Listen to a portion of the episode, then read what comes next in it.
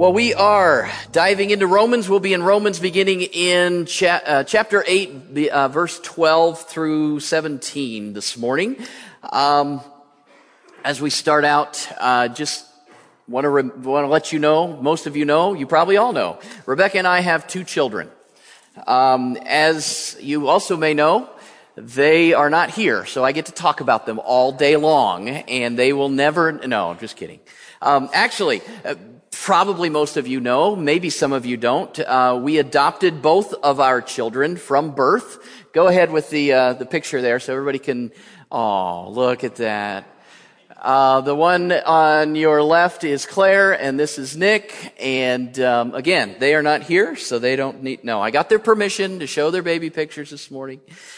So Claire was born in Wichita, Kansas in January 1998. Nick was born in San Diego, California in December of 2000. I still remember walking into the hospital, uh, well, three years apart, but both of those times walking into the hospital to meet these babies just hours old, reaching out to touch them, to hold them, to rock them, to feed them, to care for them. Uh, both stayed in the hospital for a few days, uh, with, with some, some health needs and things. And then we got to take them home home with us. Uh, uh, Claire was actually born uh, about a month premature, and so uh, we were definitely surprised. Uh, and uh, everything happened really, really fast. And I remember scurrying throughout the week that she was in the hospital there, getting the, the nursery ready and all those kinds of things. Um, uh, with with Nick, we were scrambling to get on a plane last minute and get tickets and, and make arrangements for Claire while we were gone to go get him and and uh, where we were going to stay out in San Diego. And just to let you know, San Diego is not a bad place to spend Christmas. I'm just just saying, uh, it's it, I know it was much better than uh, than Kansas City in the year 2000, and probably much much uh, warmer and nicer than uh, than Northeast Ohio as well. But uh, with both of our kids, we went through the uh, the whole adoption process. We paid the fees and we received the approvals, and we stood before judges and we signed papers. We officially became family and we will be family forever. These children are ours. They, are ours. Uh, on good days and on bad days, they are ours. On days of great success and days of failure, they are ours. On the highs and the lows, the days of funny jokes and fond memories and the days of hurt feelings and anxiety and, and good behavior and arguing and happy times and discipline and everything in between. Through it all, they are our kids. They've been fully and completely adopted. We're family. The book of Romans says that that is a picture that we need to have in our heads when we think about what it means to live life following God. Paul says in, in, in the eighth chapter of, uh, of Romans, uh, we looked at last week, we, we saw there the first, uh, first uh, few verses there, uh, 1 through 11 that we looked at last week. The Holy Spirit right, gives us the power to, uh, to, to live holy lives, and the Spirit frees us from the bondage of sin, and that Spirit raised Jesus from the dead and is now living within us, and it's also the Spirit then, he says, in, in the passage we'll look at today, it's that same Spirit that brings us, brings about our adoption adoption into the family of God. Jesus was God's only begotten son. Obviously, Jesus and God the Father, very close, intimate relationship. We get a special look at that in Mark chapter 14, verse 36, where we find Jesus praying in the Garden of Gethsemane, where uh, uh, moments before his uh, his betrayal and then his crucifixion, and he prayed and he called out to his Father, and he said, uh, "Abba, Father." Now, you might get a certain something in your head when you hear that term, Abba. Maybe you knew this, maybe you didn't. When the Bible talks about Abba, Father, it's not talking about a Swedish rock group from the 70s, okay? That's not where we're at here. Uh, we, Abba, Father, is an uh, Aramaic word that can be translated as dad or daddy. So nothing to do with all the other that that uh, that, that that you might be thinking of in days gone by. Dad or daddy. Uh, Jesus actually used, you know, they they they, uh, they didn't necessarily speak Aramaic um, uh, in in in their conversation, but but this was a very specific uh, thing Jesus uttered to his father in prayer, uh, calling him dad or daddy. It's significant because it gives us this uh, glimpse into how close Jesus and his father are. Uh, in his hour of need, Jesus, God's only begotten son, called his father by this intimate name, Daddy. Maybe even more significant is that that same term, Abba, Father, is used only two more times in Scripture. Both of those places, it's talking about what we can call God the Father. Abba, Father, Daddy. One, one of the passages is right here in Romans chapter 8, beginning in verse 12. Therefore, brothers and sisters, we have an obligation, but it is not to the flesh to live according to it. For if you live according to the flesh, you will die. But if by the Spirit you put to death the misdeeds of the body, you will live. For those who are led by the Spirit of God are the children of God. The Spirit you received does not make you slaves so that you live in fear again. Rather, the Spirit you received brought about your adoption into sonship. And by Him we cry, Abba Father. The Spirit Himself testifies with our spirit that we are God's children. And if we are children, then we are heirs, heirs of God and co-heirs with Christ, if indeed we share in His sufferings, in order that we may also share in His glory. I still remember um, signing a Valentine card to Claire. Uh, less than a month after she was born. Uh, I mean, she, she was pretty advanced and she was reading by then. And, uh, so, so we gave cards. No. Uh, anyway, we, obviously just having fun with this, uh, this newborn, uh, it, I, I still remember, you know, it was what, eight, over 18 years ago now, but still remember signing that card, Love Daddy, and getting a little emotional. First time I'd ever written Love Daddy on anything, right? Um, that title uh, exemplifies a unique relationship that no one else in the world except two people have with me. Right? Uh, Claire and Nick are the only people that can call me daddy. Now, they don't call me daddy anymore unless they want something. Uh, but uh, there's there's still a there's still an intimate connection there, right? It's unique only to them. And Paul says that that daddy relationship is available to us with God. It's the same relationship that Jesus had with God while, while here on earth, and that can be ours, an intimate, personal father-child relationship. We can figuratively crawl up into the lap of our Father God. Now that changes some things. Uh, God isn't just a, a, a big, uh, you know, an old grandfatherly figure up in the clouds somewhere. God isn't uh, just this judge sitting uh, with a black robe behind a desk and a gavel ready to judge us for, for, for what we've done. God wants a relationship. He wants to be our father. Now, I'm well aware that, that, that father imagery can conjure up many different things to different people based on our experiences with our earthly fathers, but, uh, and I don't know what your uh, experience has been, but I know that what scripture talks about is that when God is our father, it's holding up a, uh, the, the image of a perfect Father. So when we say Abba, Father, we are seeing Him as our provider and our protector and our guide and our disciplinarian and our comforter and our leader. God is our dad, daddy. What He wants most is for you and I to be His devoted children.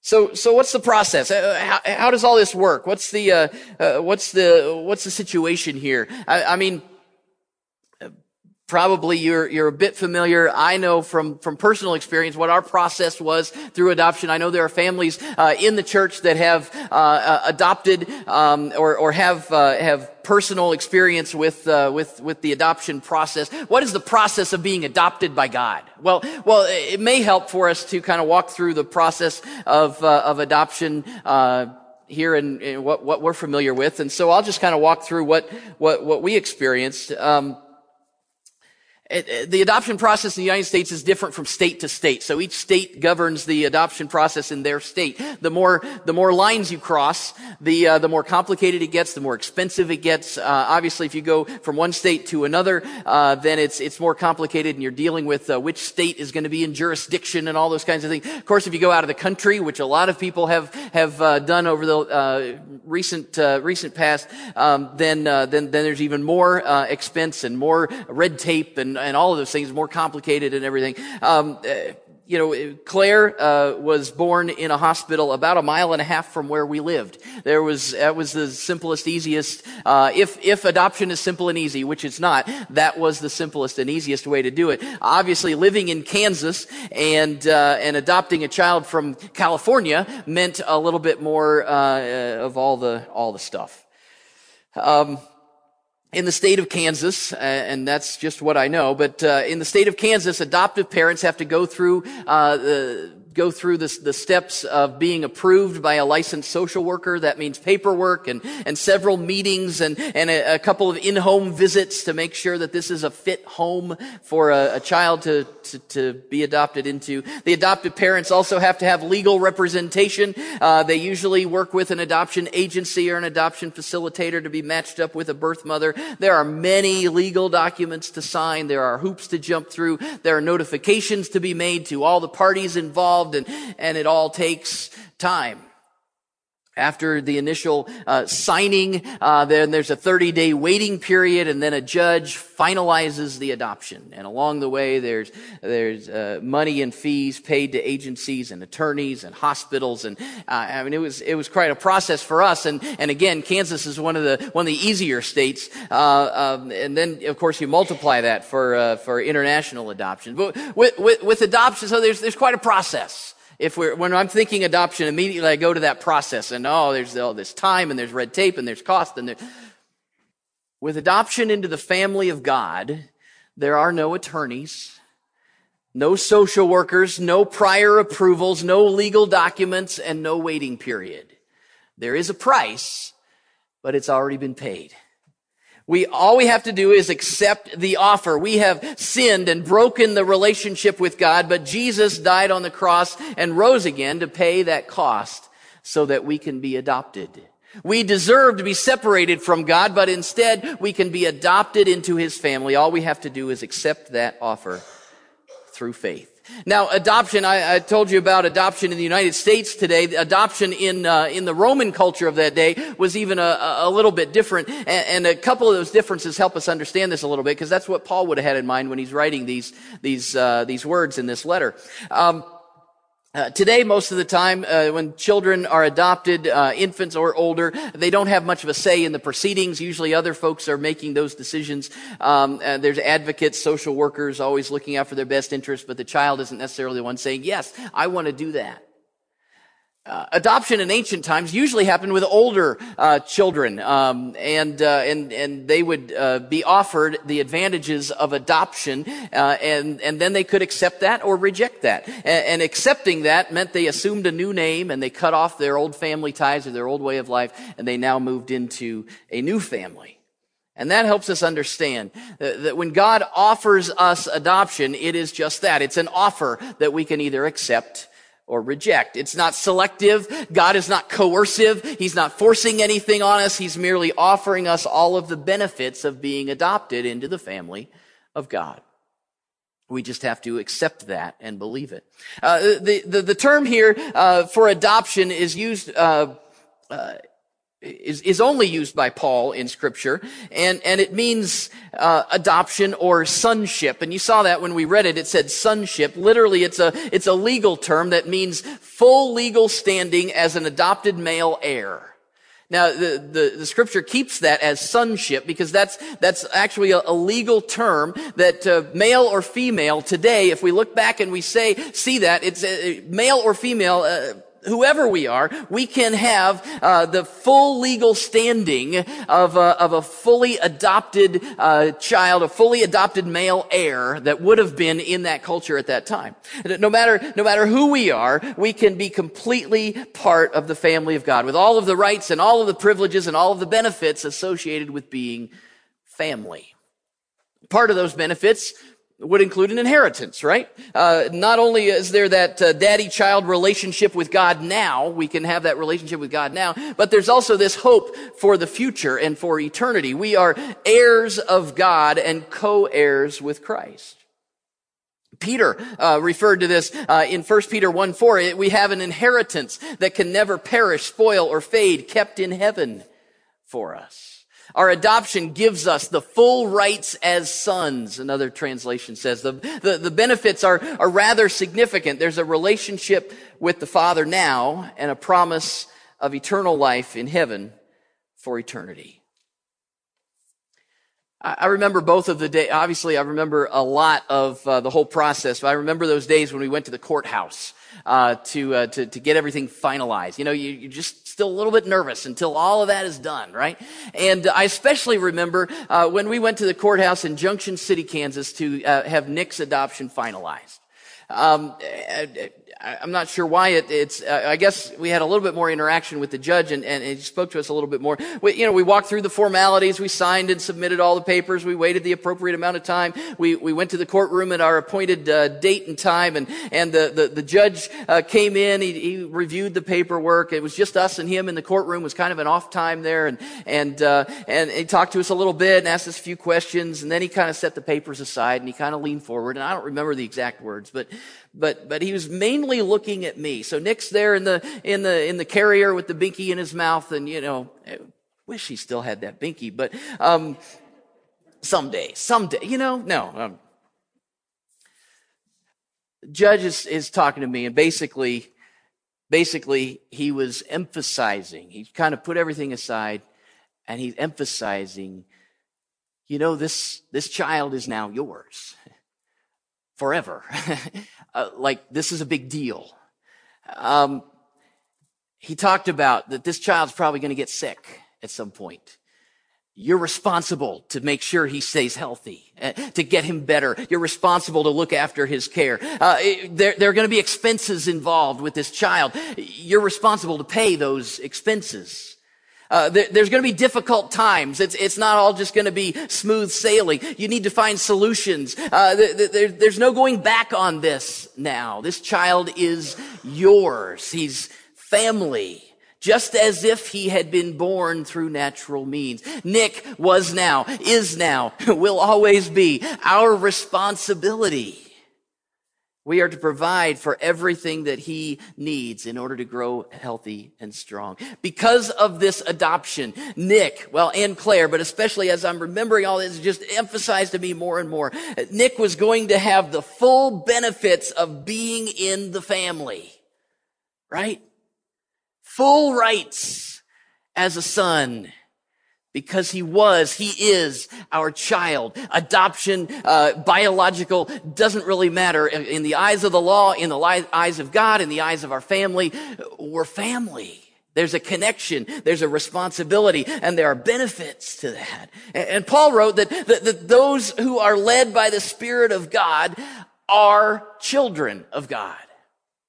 Adopted with all the rights and privileges that come with being family. There's a relationship with daddy God. There's a, there, there's a, a hope, an inheritance for all eternity. There's also, being a part of a family, there's also responsibilities, right? Something very, very significant um, took place on those days. We walked into that courtroom, paper signed. I don't think any gavels were banged or anything like that, but uh, but but certainly those papers were were signed, and now everything was was finalized. And Nick and Claire took on the family name. They are writers, right?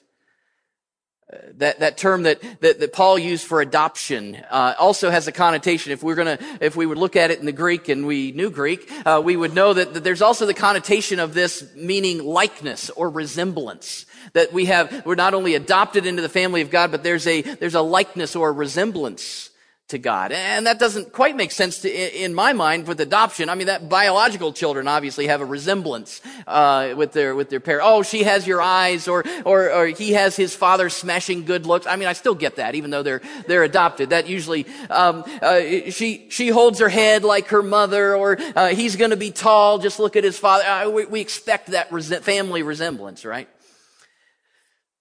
Uh, Claire has uh, has some uh, Korean uh, blood somewhere in in the uh, the, the, generations uh, previous to her, and every time we'd go into uh, an Asian restaurant of any kind. Immediately they saw it. We, we wouldn't necessarily see it, but, uh, uh, but they saw uh, just the, the shape of, of her face and her eyes and, and whatever. And they, oh, she's, uh, and they, they would, they would recognize there was a resemblance to, to her biological. Nick is half Hispanic, half African American. He does not look like his very white parents, right?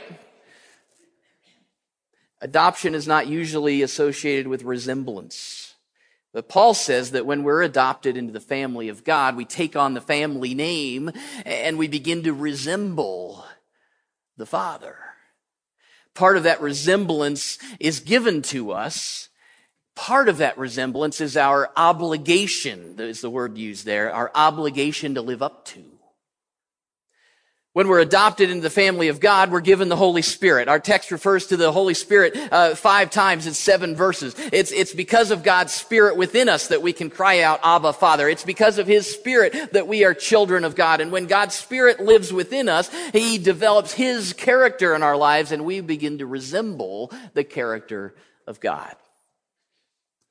If I uh, mention the name George Foreman to you, uh, you, he's famous for many things, right? He's boxing. Uh, he's a he's a pitchman on TV. You've probably got his grill somewhere tucked away in your uh, in your cabinet somewhere uh, on TV. And maybe the most famous thing that he's known for is he named all five of his sons George, right?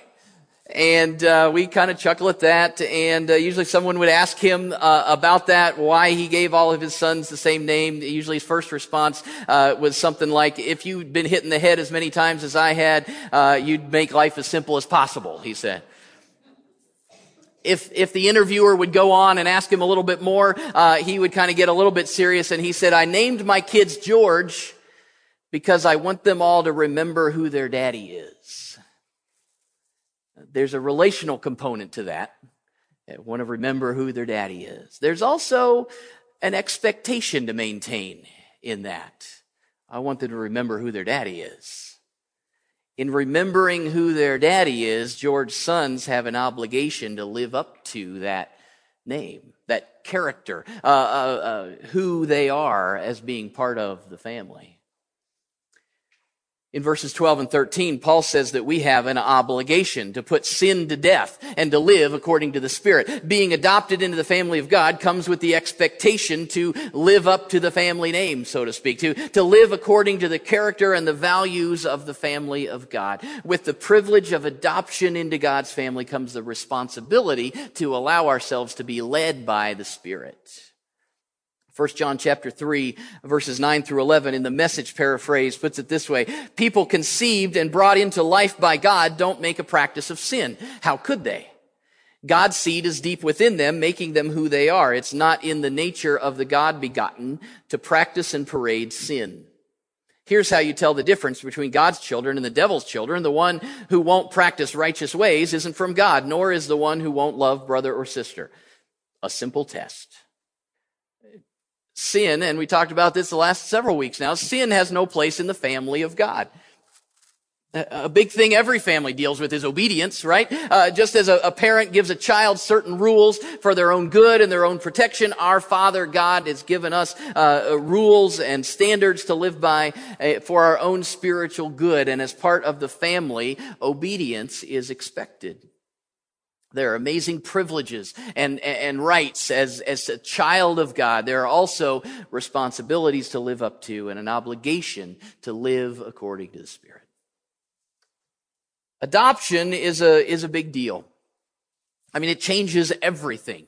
Uh, uh, it changes relationships. It changes uh, standing. Uh, it, you know, God, God. If we think of it in again in these spiritual terms, God plucks us out of the problems and difficulties of sin, and, and He opens His home. He opens His heart to us. We can enjoy a daddy-child relationship with Him even now, and and we have an inheritance, a hope for eternity in heaven uh, we, we live in that relationship, and as we do, we resemble our Father more and more, and His character is developed within us, and we follow the leadership of the Holy Spirit, and, and, and we avoid sin, and it's a wonderful picture of God's work in our lives, and we benefit so much from being adopted by God.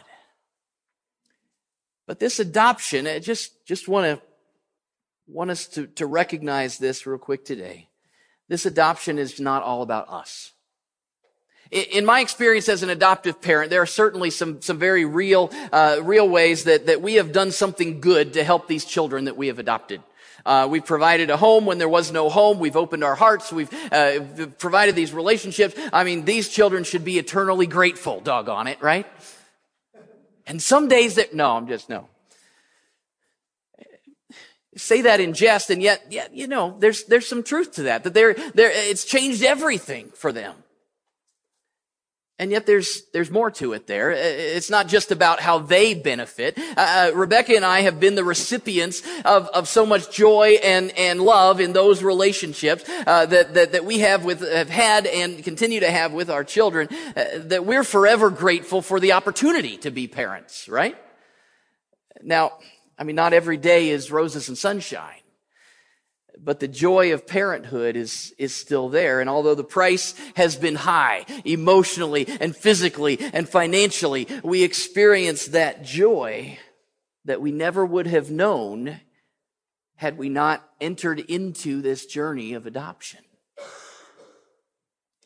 God has offered to adopt us into his family. And for that, we must be eternally grateful. There's so many benefits for us.